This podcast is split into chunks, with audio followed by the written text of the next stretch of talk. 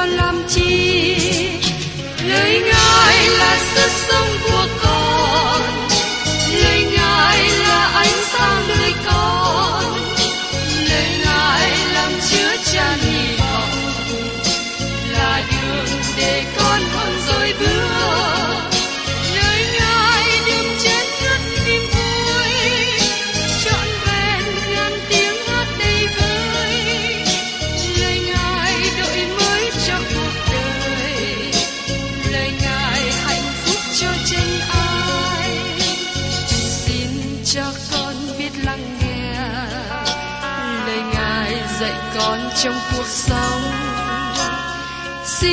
cho con biết lắng nghe. Lời ngài từng theo bước đời con. Xin cho con biết sẵn sàng chờ đợi và vẫn nghe theo chúa. Xin cho con biết sẵn sàng thực hành lời chúa đã truyền ban Hân hoan chào mừng quý vị đến nghe chương trình Tìm hiểu Thánh Kinh. Đây là một chương trình học kinh thánh liên tục và hệ thống trong thời gian 5 năm. Chúng ta sẽ lần lượt khảo sát từ sáng thế ký cho đến khải huyền. Mục sư tiến sĩ McGee là người được Chúa dùng để sáng lập và thực hiện chương trình này. Ông tin rằng lời của Đức Chúa Trời có khả năng đáp ứng mọi nhu cầu cho tất cả mọi người trên thế giới, không phân biệt chủng tộc, văn hóa, trình độ tuổi tác hay phái tính. Ước mong quý vị theo dõi liên tục và giới thiệu cho thân nhân bạn hữu cùng đón nghe. Kính chào quý thính giả. Trong chương trình tìm hiểu Thánh Kinh hôm nay, chúng ta đến một sách mới, đó là sách tiên tri Nahum. Có một số người cười tôi mỗi khi tôi đến một sách mới hay một đoạn mới của Kinh Thánh. Tôi luôn nói rằng đó là một sách lớn nhất hay một đoạn quan trọng nhất. Nói một cách thành thật, tôi phải nói rằng sách nhỏ Nahum này không phải là một sách lớn nhất, nhưng nó là một sách quan trọng để chúng ta học hỏi, suy gẫm và tìm hiểu. Sách nôm được đặt vào lời của Đức Chúa Trời với mục đích rõ ràng. Tôi biết rằng có rất ít người nghe được bài giảng từ sách Naum. Chúng ta sẽ làm gì với sách nhỏ Naum có lời tiên tri đáng chú ý? Có một số người cho rằng sách này hình như lỗi thời. Chúng ta không biết nhiều về đời sống của cá nhân tiên tri Naum. Trong lời tiên tri của sách này chỉ đề cập đến một đề tài, đó là sự đón phạt của Nineveh, thủ đô của nước lớn Assyria. Lời tiên tri của Naum nói về Assyria và nó đã được ứng nghiệm. Như thế sách Nahum có ý nghĩa gì cho chúng ta ngày hôm nay nữa không? Sách Nahum còn thích ứng trong thời hiện nay của chúng ta không? Điều đáng chú ý trong lời của Đức Chúa Trời, bất kể là chúng ta xem sách nào, chúng ta luôn tìm được một sứ điệp. Có một số sách hay một phân đoạn nói trực tiếp đến chúng ta. Nhưng tất cả mọi sách được viết trong Kinh Thánh đều viết cho chúng ta, vì chúng ta luôn tìm một sứ điệp trong Kinh Thánh cho chính mình. Tác giả là Naum và tên của ông có nghĩa là người yên ủi. Nhưng sứ điệp của ông nói về sự phán xét. Làm cách nào Naum có thể sống với tên của ông? Làm cách nào mà Naum có thể trở nên một người yên ủi? Nó tùy thuộc vào cách nào mà chúng ta nhìn vào sự đón phạt. Nếu sự đón phạt này đến trên kẻ thù của các bạn, những người làm cho các bạn sợ hãi, những người cai trị các bạn, thì sự đón phạt này trở thành sự yên ủi. Tên của Naum có nghĩa là người yên ủi. Naum được xác định ở trong câu thứ nhất của sách này. Gánh nặng của Nineveh, sách sự hiện thấy của Naum, người En Cốt. Người Ên Cốt là ai? Có một vài dự đoán để xác định về thành Ên Cốt. Thứ nhất, có một thành phố Ên Cốt ở Assyria, nó cách thành phố đổ nát Nineveh dài dặm về phía bắc. Nahum có thể sống ở đó và nói tiên tri cho dân Nineveh, giống như sau này tiên tri Daniel ở Babylon. Nhưng tôi không nghĩ rằng dự đoán này đúng, bởi vì khi đọc qua nội dung của sách Nahum, tôi thấy nó bày tỏ cho chúng ta biết rằng Naum không có đi đến Ninive. Tôi không nghĩ rằng Naum đi đến đó hay được kêu gọi đi qua đó. Thứ hai, có thêm một giải thích khác nữa cho rằng Ên Cốt là tên của một làng ở Galilee.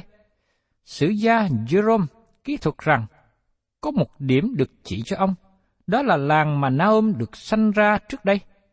Do vậy, nơi đó được chỉ ra khoảng một ngàn năm sau thời của Naom sống. Vì thế lời giải thích này chỉ là quan điểm của truyền thống. Theo tiến sĩ John Davis, cho rằng ý nghĩa của thành Capernaum là làng của Nahum. Nếu Capernaum là tiếng Hebrew và nó là nguyên thị và chúng ta không có lý do để tin như thế, Nahum không có được sanh ra tại đó và không sống ở đó trong thời thiếu niên. Điều thứ ba, ở miền nam xứ Juda có một tên gọi là Ên Cốt. Do đó ân Cốt hình như là một địa danh phổ thông vì có vài nơi được gọi với tên này. Có nhiều người tin rằng sự thật Naom được sanh ra ở vương quốc miền Bắc của Israel và nó giải thích tại sao Naom có nhiều liên hệ đến vương quốc phía Bắc. Nhưng sau này, Naom di chuyển xuống En Cốt, một nơi thuộc miền Nam của Judah.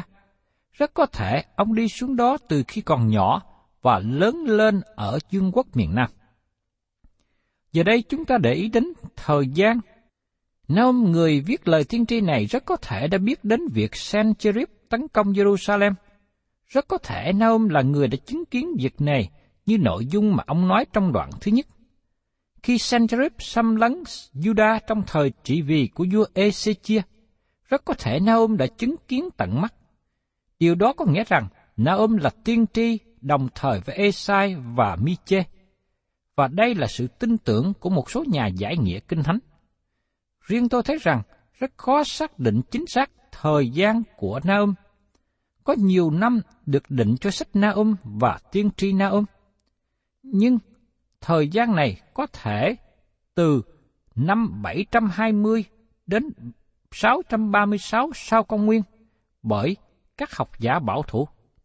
Rất có lý do để định rằng Nahum sống sau tiên tri Jonah khoảng 100 năm. Và rất có thể Nahum sống trong thời trị vì của vua Ezechia và ông đã chứng kiến vương quốc Israel sụp đổ. Và dĩ nhiên, Nahum rất xúc động trước biến cố này. Bây giờ chúng ta để ý đến đề tài ở trong sách tiên tri Nahum. Nahum là tiếng chuông báo về sự chết của Nineveh.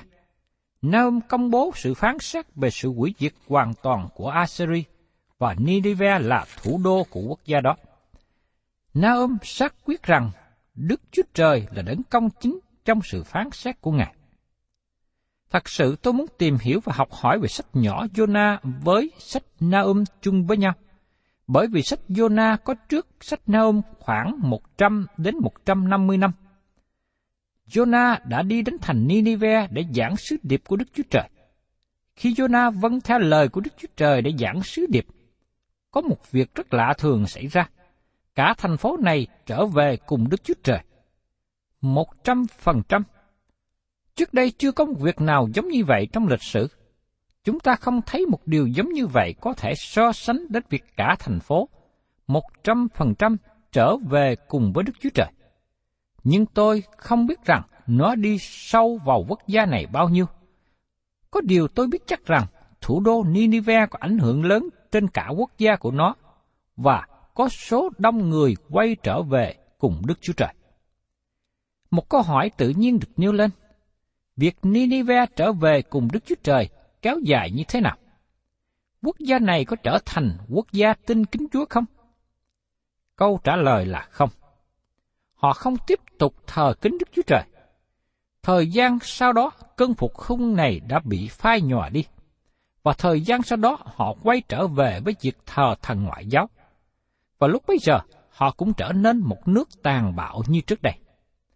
Quốc gia này có sứ điệp từ Đức Chúa Trời, và giờ đây tiên tri Naum có một sứ điệp khác nữa đến với họ. Tôi không nghĩ rằng tiên tri Naum đã thật sự đi đến Ninive. Tôi tin rằng Naum sống ở dương quốc miền Nam và ông không đi khỏi đó. Đức Chúa Trời đã cử Jonah đi đến Ninive, nhưng tại sao Ngài không bảo Naum đi đến Ninive? Đức Chúa Trời có những phương cách khác nhau. Đức Chúa Trời là đấng không hề thay đổi, nhưng Ngài có thể thay đổi phương cách hành động của Ngài tùy theo thời gian. Ngài cử Jonah đến Ninive bởi vì đây là thành phố lớn và đầy tội ác. Họ đó hoàn toàn không biết Đức Chúa Trời. Khi sứ điệp của Đức Chúa Trời được giảng đến thành phố này, cả thành quay trở về cùng Đức Chúa Trời, từ vua ở trên ngôi cao cho đến người dân bình thường. Và với kết quả đó, Đức Chúa Trời tha cho thành phố này. Giờ đây khoảng 100 đến 150 năm trôi qua, thành phố này rơi trở về với đường lối cũ. Tại sao tiên tri Nahum không đi đến đó? Bởi vì họ có sự sáng và họ từ chối sự sáng. Chúa Giêsu đã nói với những người có sự sáng và từ chối sự sáng. Ở trong Matthew đoạn 6 có 22 đến 23. Con mắt là đèn của thân thể. Nếu mắt ngươi sáng sủa thì thân thể ngươi sẽ được sáng láng. Nhưng nếu mắt ngươi xấu thì cả thân thể sẽ tối tăm. Vậy, nếu sự sáng láng trong nơi ngươi chỉ là tối tăm, thì sự tối tăm này sẽ lớn biết là dường nào. Làm cách nào mà sự sáng trở nên sự tối tăm cho một người nào đó? Sự sáng trở thành sự tối tăm khi họ từ chối lời của Đức Chúa Trời. Giống như ngày hôm nay, Kinh Thánh được phổ biến khắp nơi, được bán ra rất nhiều. Nhưng người có Kinh Thánh cần đọc và tiếp nhận. Quốc gia Assyria đã có sự sáng, nhưng kết quả như thế nào? Nếu sự sáng láng trong ngươi chỉ là sự tối tâm, thì sự tối tâm này sẽ lớn biết là chừng nào. Asari đã có sự sáng. Đức Chúa Trời ban cho họ một sứ điệp và họ đã trở lại cùng với Đức Chúa Trời hằng sống và chân thật trong một thời gian. Nó đem đến một cuộc phục hưng với sự nhận thức một thời gian. Điều đó thật tốt lành, nhưng nó không kéo dài. Lịch sử của cuộc phục hưng thường là như thế, và chúng ta nhìn vào lịch sử của nước Pháp đã có một cuộc đổi mới. Thì Anh quốc cũng có một cuộc phục hưng dưới thời của Wesley và Whitefield. Có rất nhiều người trở lại cùng với Đức Chúa Trời, nhưng sau đó nó kéo dài như thế nào? Xin các bạn hãy nhìn vào Anh quốc hiện nay. Có một thời họ là quốc gia đứng đầu thế giới. Họ từng là một quốc gia lớn của thế giới, nhưng giờ đây họ không còn đứng vị trí số một nữa. Họ không còn đứng vị trí số hai hoặc số ba. Họ nằm ở phía dưới của danh sách. Điều gì xảy ra với Anh quốc mà đưa đến tình trạng như hiện nay? Bởi vì họ đã đi xa cách Đức Chúa Trời hàng sống và chân thật. Lần đầu tiên tôi có dịp đến thăm Anh quốc, tôi hỏi người hướng dẫn du lịch từ hội thánh của John Wesley về ngôi mộ của Wesley ở đâu. Anh ta nói rằng, tôi không biết. Bởi vì ông là người đầu tiên hỏi tôi về điều này. Người Anh quốc giờ đây đã quên đi John Wesley. Họ quên đi cuộc phục hưng đã xảy ra dưới sự truyền giảng của Wesley. Với hậu quả đó, quốc gia này rơi xuống mức rất thấp. Trong khi Anh quốc từng là một quốc gia lớn trong lịch sử. Đối với những người có tổ tiên đến từ Anh quốc, giờ đây khi nhắc đến Anh quốc, họ cúi đầu hổ thẹn. Chúng ta cảm thấy đau xót khi nghĩ đến những quốc gia lớn đã có một thời lắng nghe tiếng của Đức Chúa Trời. Người dân Ninive trong thời của tiên tri Naum bấy giờ cũng như thế. Ninive không còn lắng nghe lời của Đức Chúa Trời nữa. Naum nói, ta sẽ không đi qua Ninive, ta không để mất thời gian, bởi vì họ đi khỏi điểm có thể quay trở lại. Khi nghe nói điều này, tôi suy nghĩ đến đất nước chúng ta hiện nay ở điểm nào. Chúng ta thường tự hào về một lịch sử đã qua. Chúng ta tự hào về sự phát triển hiện tại. Nhưng đất nước của chúng ta hiện có kính thờ Đức Chúa Trời là đấng tạo quá hay không?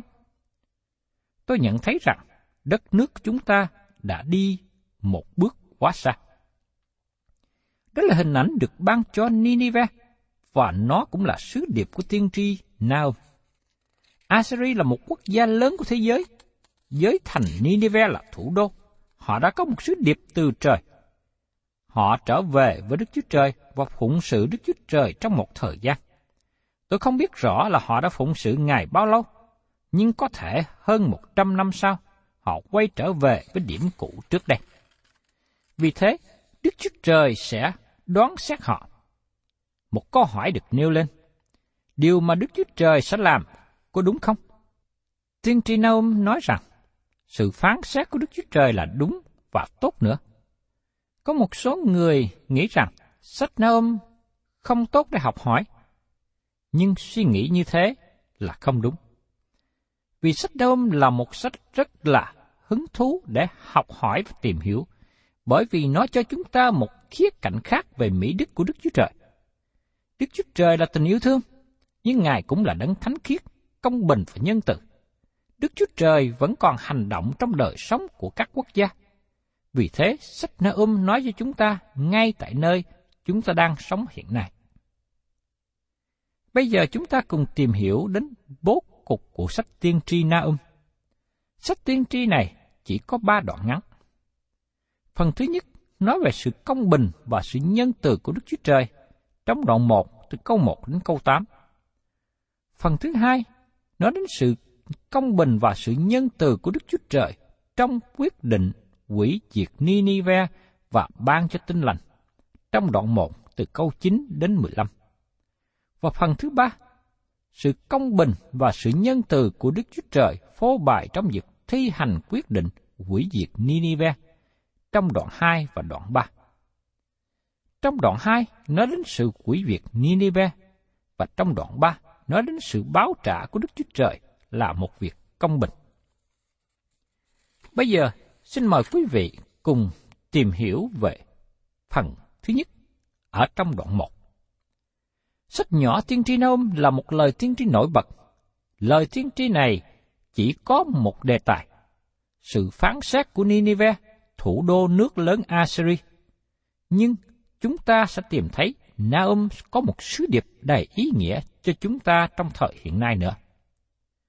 Trước nhất, chúng ta tìm hiểu về sự công bình và sự nhân từ của Đức Chúa Trời. Trong Naum, đoạn 1, câu 1. Gánh nặng của Ninive, sách sự hiện thấy của Naum, người ên cốt. Gánh nặng của Ninive có nghĩa là phán xét, mà nó cũng giống như lời tiên tri Esai đã dùng. Trước đây tiên tri Jonah đã đem sứ điệp đến thành Ninive, và sứ điệp này tỏ bài tình yêu của Đức Chúa Trời. Giờ đây, sách Naum bày tỏ sự công bình của Đức Chúa Trời. Hai điều này đi chung với nhau. Dầu rằng Đức Chúa Trời phán xét một quốc gia, nhưng Ngài vẫn là tình yêu thương. Các bạn không thể nào thoát khỏi điều đó.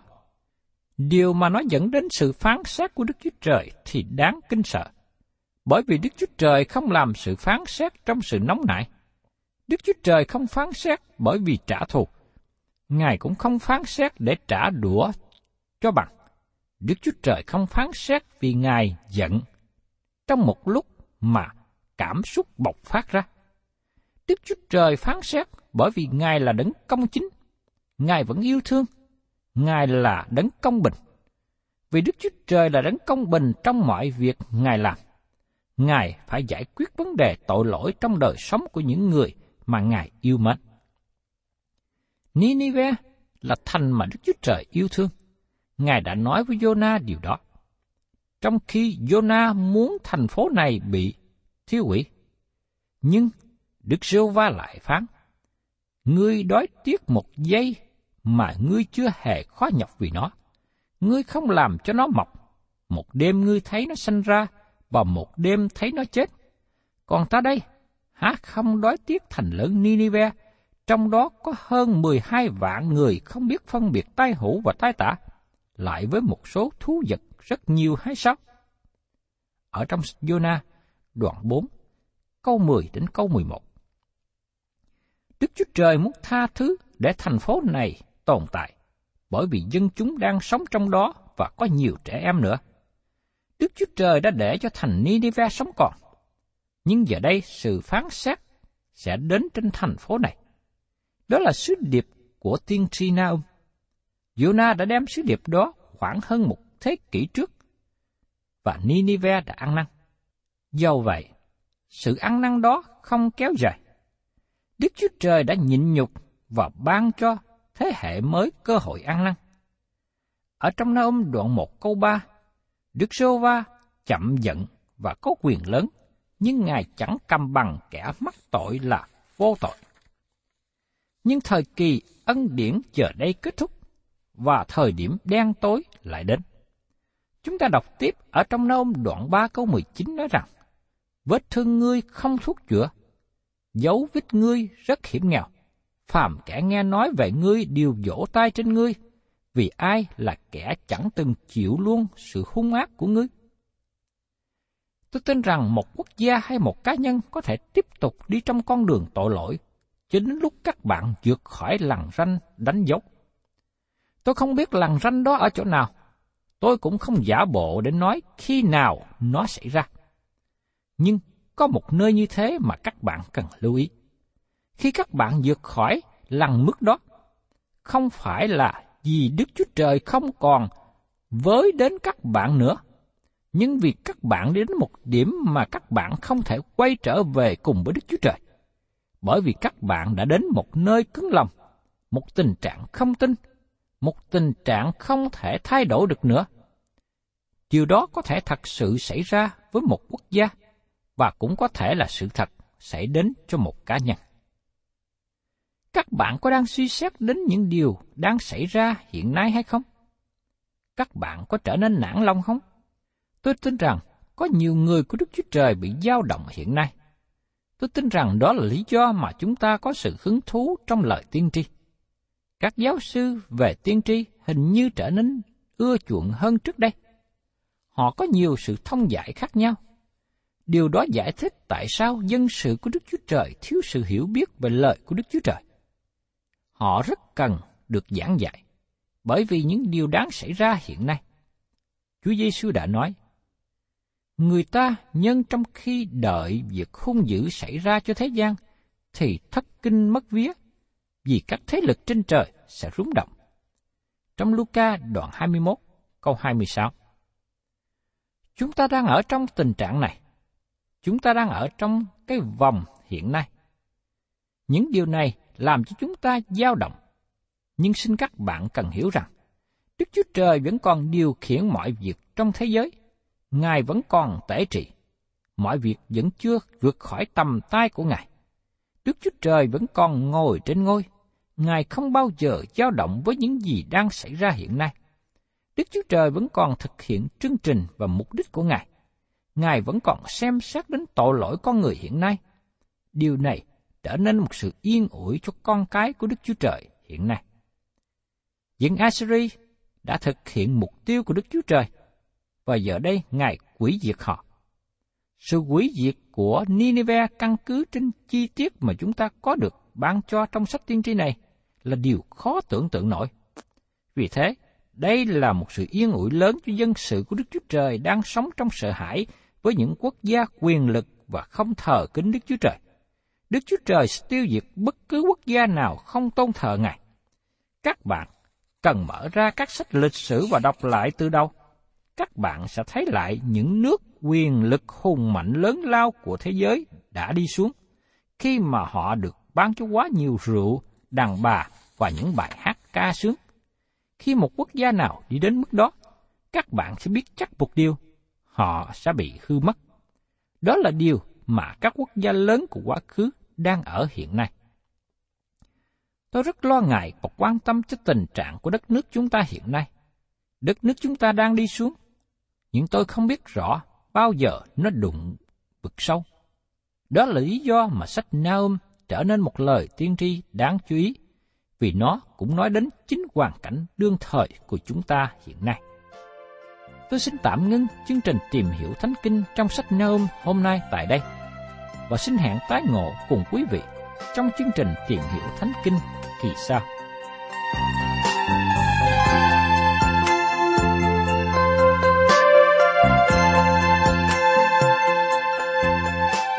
Cảm ơn quý vị đã đón nghe chương trình Tìm hiểu Thánh Kinh. Nếu quý vị muốn có loạt bài này, xin liên lạc với chúng tôi theo địa chỉ sẽ được đọc vào cuối chương trình. Kính chào quý thính giả.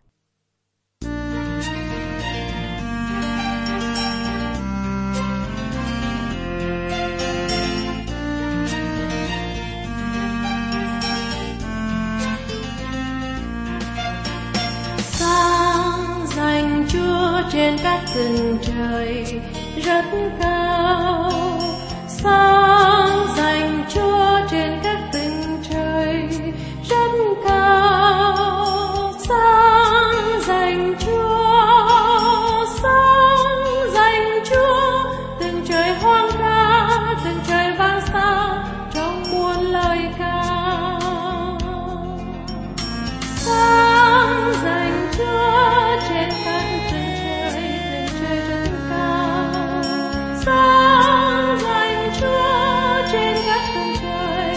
từng trời rất cao